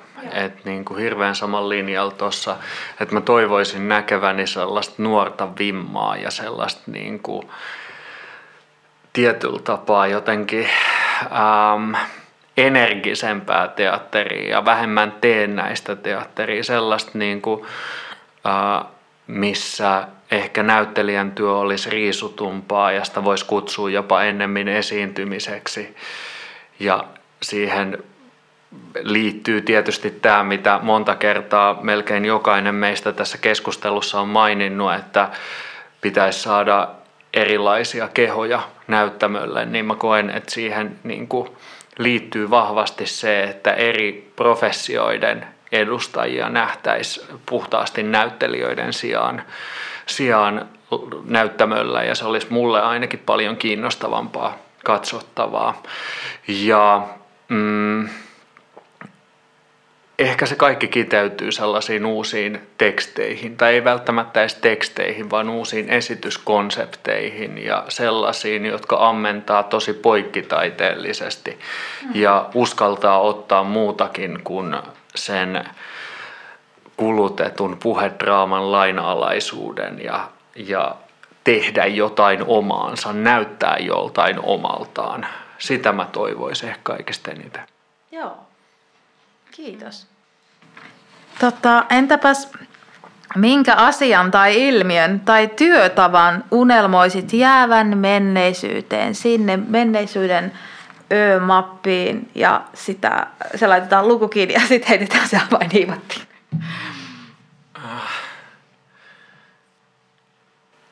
Kaikista eniten mä vihaan ehkä, ehkä niin kuin okei, mä vihaan tosi paljon aristoteellista kaavaa ja Aristotelesta noin lähtökohtaisesti, mutta tota, vielä sitä enemmän mä vihaan sellaista pakotettua kirjakielisyyttä ja sitä, että ollaan jotenkin olevina ja ollaan hirveän korrekteja niissä näytelmäteksteissä tietyllä tapaa. Ja mä ymmärrän, niin kun, että se liittyy moneen asiaan, joista vähäisin ei ole, ei ole teatterikorkeakoulun koulutus. Mutta mä toivoisin, että siitä vähitellen uskallettaisiin mennä johonkin ronskimpaan kielenkäyttöön ja sellaiseen vaikka niin kuin alakulttuurisanaston ja, ja eri slangien ja, ja tietyllä tapaa niin kuin uskaltaisin sanoa jopa niin kuin kreolien käyttöön että mä toivoisin sitä, että se puhe olisi riisutumpaa ja sitä kautta aidompaa, koska se voisi myös vapauttaa näyttelijän työtä tosi paljon, että koska se on suuhun sopivampaa se teksti, niin myöskään se näyttelijän työ ei tuntuisi niin pakotetulta ja ylikorostetulta sen varjolla. Et mä niin näkisin, että se olisi yksi kiinnostava asia. Myöskin monikielisyys, se, että me nähtäisiin, kun Suomi on kuitenkin kaksikielinen maa, nähtäisi puhtaasti suomenruotsalaisia näytelmiä, joissa puhutaan kahta kieltä, jotka on niin kuin aktiivisesti tekemisissä toistensakaan ne kielet siinä tekstissä, että niillä on joku selkeä funktio ja joku, joku tarkoitusperä, mitä sillä haetaan. Se olisi musta tosi kiinnostavaa, koska ne on ollut toistaiseksi hirveän erillä. Joo. Pitäisi tuota, Michelle, mikä työtapa tai asia tai juttu, jonka toivoisit jäävän? Siis mä yhdyn myös tuohon niin kirjakielen vaatimukseen tai myös johonkin semmoiseen oikein kirjoituksen vaatimukseen, mm. että sen pitää niin kuin olla jotenkin kieliopillisesti niin kuin oikein, että mä oon enemmän semmoisen puhutun kielen niin kuin puolella ja myös niin kuin eri kielten sekoittumisten mm. puolella.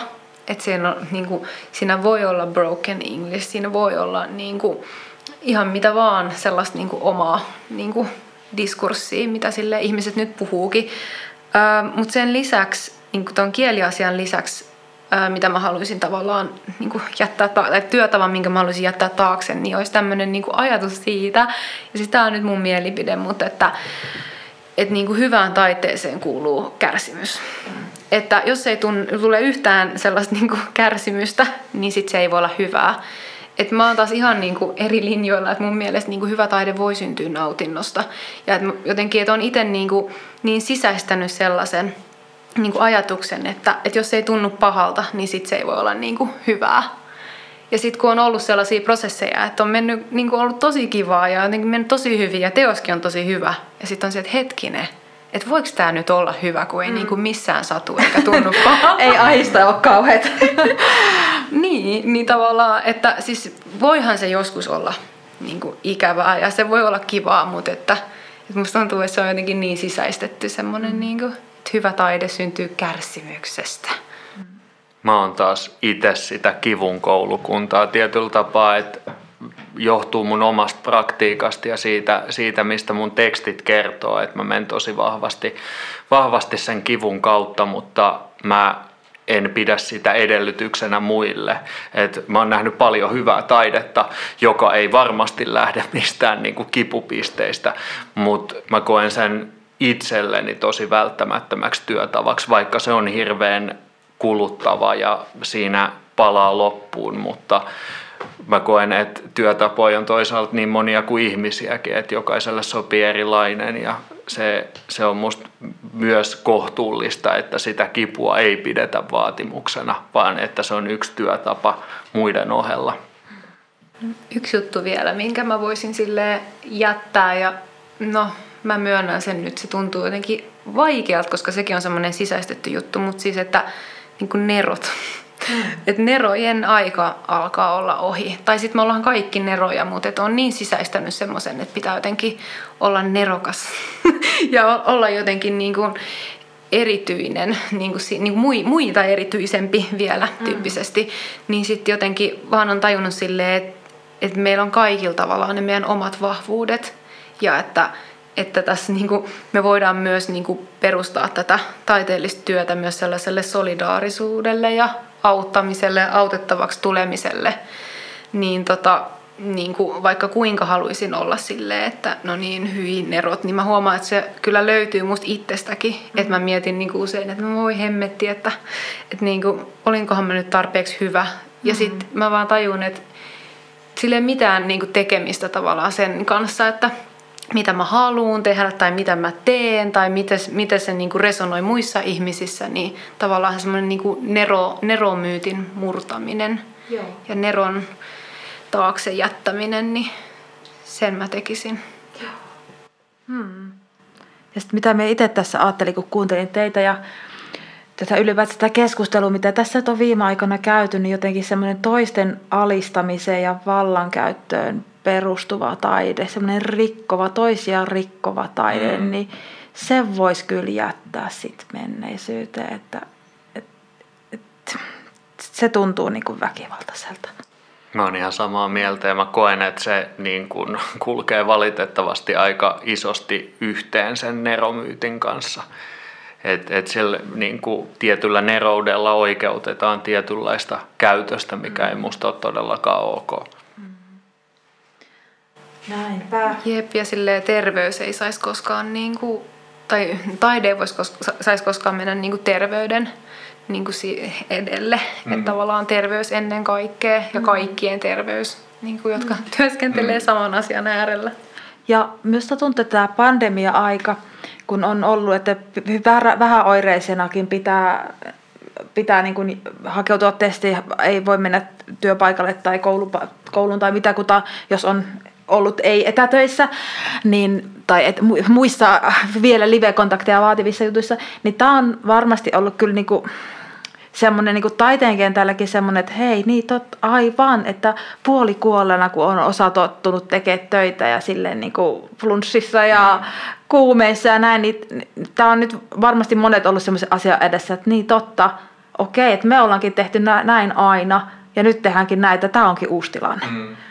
Ja me toivon, että jos tämä joskus tämä pandemia niin kun jää taakse, niin voisimme ottaa tästä jotakin opiksemme ja ehkä niin kun miettiä, mi, mi, mille me työskennellä ja missä hapessa. Mm.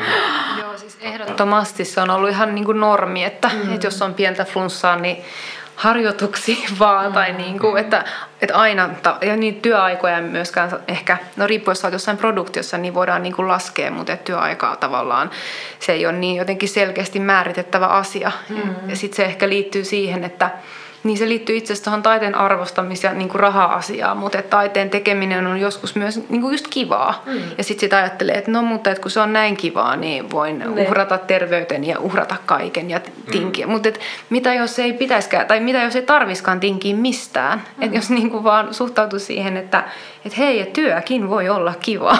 Mm.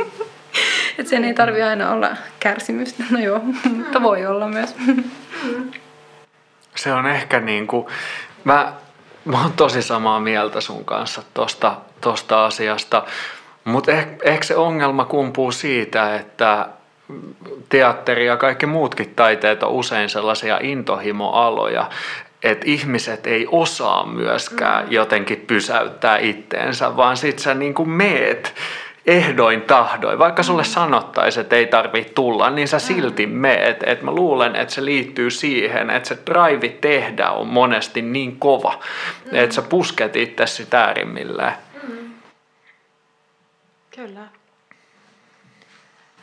Me ollaan käyty monen, monen, monenlaisissa maastoissa ja nytten on tämmöisen aivan niin kuin unelmoinnin huipentuman äärellä tässä kolme ihmistä – Simsalabim!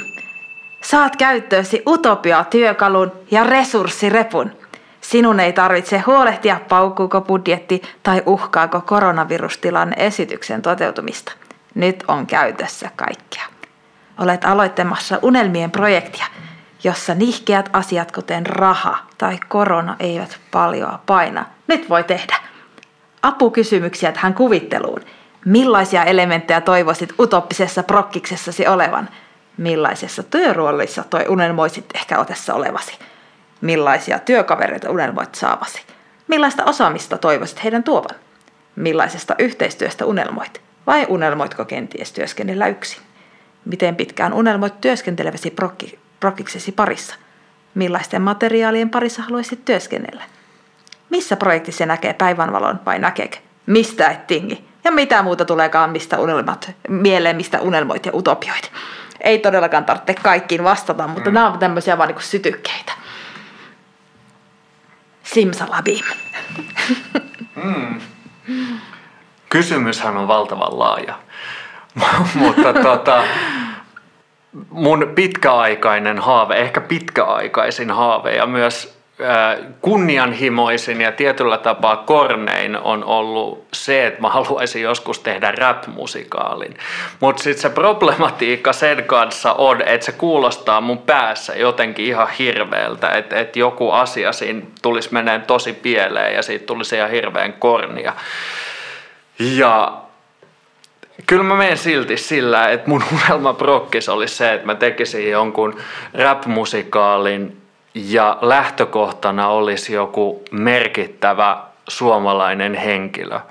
Ehkä tässä on vähän tota, innokkeena Hamilton, mutta, mutta esimerkiksi Alexis Kivi voisi olla yksi sellainen henkilö, josta saisi väännettyä todella kiinnostavan rap-musikaalin sillä ajatuksella, että, että siinä on tavallaan tämä sama twist kuin Hamiltonissa, että se on sen ajan Suomi nykyajan Suomen esittämänä, että, että sinne voisi tuoda etnistä diversiteettiä ja voisi tuoda niin kuin just erilaisia kehoja ja muitakin kuin näyttelijöitä, just niin kuin muusikoita, spoken word-taiteilijoita, niin kuin oikeastaan mitä vaan voisi tuoda sinne näyttämölle ja se olisi musta niin kuin valtavan hienoa että joku niin kuin pala suomalaista historiaa silleen tietyllä tapaa niin kuin uudelleen kuviteltuna. Se on ehkä, ehkä mun unelmaprokkis ja totta kai jos olisi niin kuin loputtomat budjetit, niin se saattaisi lähteä sitten ihan leveleille kaikkien räjähdystensä sun muiden, muiden kanssa. Sellainen niin kuin Michael Bay kohtaa Hamiltonin tyyppinen tilanne siinä olisi varmaan niin kuin käsillä. Sellainen olisi sun niin kuin, utooppinen esitys. Kyllä. Ajatus. Joo. Kyllä. All right. Entä Michelle, mitenkäs, minkälainen on sinun äh, resurssirepun tuo tulos? Siis mä rikon heti sääntöjä, mutta mä menen myös silleen niin kuin konventionaaliselle linjalle. Mutta siis mulla on myös noita musikaali-ideoita, mitä mä voin heitellä tässä linjoille. Ja mä en niin kuin pelkä, tai voi ottaa mun yhteyttä, jos joku kuuntelee tätä. Mm. Mutta siis okei, okay, musikaali, äh, idea numero yksi, unelmien musikaali, Wings-musikaali. Sitten Trollit-musikaali. Ja sitten ja sitten silleen, että, että niin vielä yksi Furby-musikaali. Silleen, että ne Furbyt on keijuja ja ne silleen niin kuin lentää siellä. Ja sitten, en mä tiedä olisiko siellä jotain muitakin kuin Furbeja, mutta siis joo, jotain tämmöisiä. Tai sitten noita musikaali. Niin mulla on paljon tämmöisiä niin fantasiamusikaali idiksi, mutta ei ole nyt mitenkään. mutta, mutta sen lisäksi silleen, kun mä olen, me puhuttiin aikaisemmin niin kuin vaihtoehtoisista tai niin kuin niin vaihtoehtoisista esityspaikoista. Ja sitten mä aloin miettiä, että no itse asiassa mun unelmien tota, tämä prokkis, niin ei kyllä olisi missään, todellakaan missään vaihtoehtoispaikassa, kun se olisi nimenomaan siis suurella näyttämöllä. siis tämmöinen joku tota, näytelmä, joka käsittelisi tunteita, siis koko, koko illan näytelmä. Ja mun mielestä tunteet on vaan niin tärkeät, että mä voisin käsitellä niitä niin kuin kaikissa esityksissä. Mm. Ja rakkautta. Ja sitten ehkä siinä voisi olla sellaista, niin kuin, että että siinä olisi yhdistetty jotain teknologiaa tai jopa sillä että se katsomo olisi jotenkin silleen että tavallaan että osa siitä tavallaan tapahtuisi myös siellä katsomoissa mm. tai jossain siellä parvella, että se tilakin olisi niin kuin, tai jopa kun tullaan sinne sisälle, että se olisi niin kuin, että se ei vaan rajoittuisi vaan siihen näyttämölle, vaan tavallaan kaikkialle muuallekin ja jopa niin, että ne, jotka tulee katsomaan sitä, niin ne voi vaikka jotenkin osallistua siihen esitykseen jo niin kuin etukäteen vaikka jotenkin jonkun mobiililaitteen mm. kanssa tai jotenkin sille, että se, niin kuin se esityksen raja todella niin kuin ulottuisi tosi paljon niin kuin ulos sieltä, että se olisi semmoinen niin kuin valuva joku hiton mönjä. Mikä se on se Flubber, eikö se niin. vihreä, vihreä maailman mahtavin mönjä. Joo, maailman mahtavin. Flubber musikaali. Joo, joo, mutta se ei olisi musikaali, se olisi niinku ihan draamaa, mutta siinä voisi olla niinku esim. laulu ja tällaista. Ja tietty kaikkea lasertekniikkaa ja kaiken näköisiä projisointeja, mutta myös jotain tosi orgaanista ja hajuja. Ja sitten, no mulla olisi tärkeää, että kaikki, jotka siihen tulee, niin haluaa tulla siihen. Siis ihan joka ikinen henkilö, tai jos ei halua, niin sitten jotenkin alkaa haluta, mutta ei sille pakottaen, vaan silleen, että et ei tarvi olla mitenkään suurinta halua, mutta että kaik, niinku, halun kaikki tasot on niinku tervetulleet, että pieni kiinnostuskin riittää tulemaan mukaan. Öm, ja sitten niin, ehkä siinä olisi niinku kuitenkin jaksamisen kannalta niin jonkinlaiset niinku työroolit, että tavallaan, että jos olisi täysin niinku vaikka devising tai sille kaikki tekee kaikkea, niin se voi olla tosi kuluttavaa, koska sinne kuitenkin alkaa niinku heijastua, tai siihen, siihen dynamiikkaan tulee semmoiset, että joku ottaa enemmän vastuuta kuin toinen, niin tavallaan, että ihmisten niinku jaksamisen suojelemiseksi, niin nyt jotkut työroolit kuitenkin, sen mukaan mitä ihmiset tekee siellä ja, ja silleen, että, että kaikki niinku tekee siitä, että siitä tulee niinku kaikkien mielestä silleen, niinku just jees. esitys. Ja sitten niin, sit mulla on semmoinenkin unelma vielä, että, että siinä ei olisi ollenkaan sivuhenkilöitä, että kaikki henkilöt olisi päähenkilöitä, koska mä oon alkanut miettiä tätä päähenkilöä ja sivuhenkilön niin jaottelua ja kaikki henkilöt olisi niin kuin tosi silleen kompleksisia ja, ja silleen, että myös, että siinä, tässä esityksessä olisi silleen kaikenlaisia kehoja ja kaikki etnisyyksiä ja Joo, mä en, mä en ihan vielä, niin kuin, että mikä se tarina olisi tai mitään, mutta sitten se, se tapahtuisi niin olla ennakkosuunnittelujaksolla. Mutta joo, pelkkiä päähenkilöitä. No niin, siinä kuultiin teidän tota, uh, unelmoinnit ja utopioinnit. Kiitos. Meidän uh, podcastin jakso alkaa tässä vedellä viimeistä, viimeistä tuota, ei kysymystä, mutta viimeistä tällaista osiota ja se on tämä lahja. Me on pyytänyt teitä miettimään jotakin tällaista lahjaa, jonka voisitte lahjoittaa kuulijoille. Ja tämä lahja voi siis olla mitä vaan. Se voi olla ö, jokin tai jotain, mikä on sinua inspiroinut tai ilahduttanut lähiaikoina tai jossain vaiheessa elämääsi saanut henkesi salpautumaan, voimaannuttanut tai jäänyt mietityttämään. Ja se voi olla ihan mitä vaan, kirja, sarja, esitys, näyttely, ajatus, sitaatti, kuva, niin mitä te olette tuonut tänne kuulijoille lahjaksi? Mä oon tuonut lahjaksi äh, Mikaela Koelin I May Destroy You-sarjan, jonka voi katsoa HBOlta. Se on mun mielestä viime aikojen niin kuin parhaimpia sarjoja tunnelmaltaan ja niin kuin castingilta ja niin kuin kokonaisuudessaan. Se on silleen tehnyt muuhun vaan henkilökohtaisesti tosi suuren vaikutuksen. Et ei se välttämättä teknisesti ole mikään maailman paras sarja, mutta silti mä suosittelen kaikkia katsomaan sen. Hmm. Kiitos. Entäs Joel sinä? Mulla jotenkin ehkä ton sarjavalinnan ansiosta vaihtu lennossa, että yksi sellainen inspiroivimpia asioita, mitä mä oon nähnyt, on ollut Cobra Kai sarja, joka tietysti niin kuin omaan nostalgian puree, koska se, se perustuu Karate Kidiin tietyllä tapaa, mutta se on kauhean kiehtova ja hieno dramaturgisesti sen takia, että siinä on lähinnä harmaan sävyjä, että siinä ei ole ollenkaan sellaista absoluuttista pahaa tai absoluuttista hyvää, vaan on vaan joukko ihmisiä, jotka koko ajan väärin ymmärtää toisiaan. Ja se on sen niin kuin draaman, draaman aihe ja se on musta valtavan kiehtovaa, että siinä ei ole otettu puolia ja se on jotain, mitä mun mielestä pitäisi tehdä useammin. Kiitos. Kiitos äh, teille molemmille, Michelle ja Joel, teidän ajasta, teidän mielenkiintoisista vastauksista ja tästä yhteisestä utopioinnista ja unelmoinnista ja spekuloinnista ja visioinnista. Ja lähetetään nyt universumille tällaisia ideoita ja katsotaan, että mihin suuntaan tässä lähtee hommat menemään ja terveyttä ja hyvää, hy- hyvää ihanaa viikonjatkoa toivotan teille molemmille ja kaikille kuulijoille. Kiitos. Kiitos. Kiitos.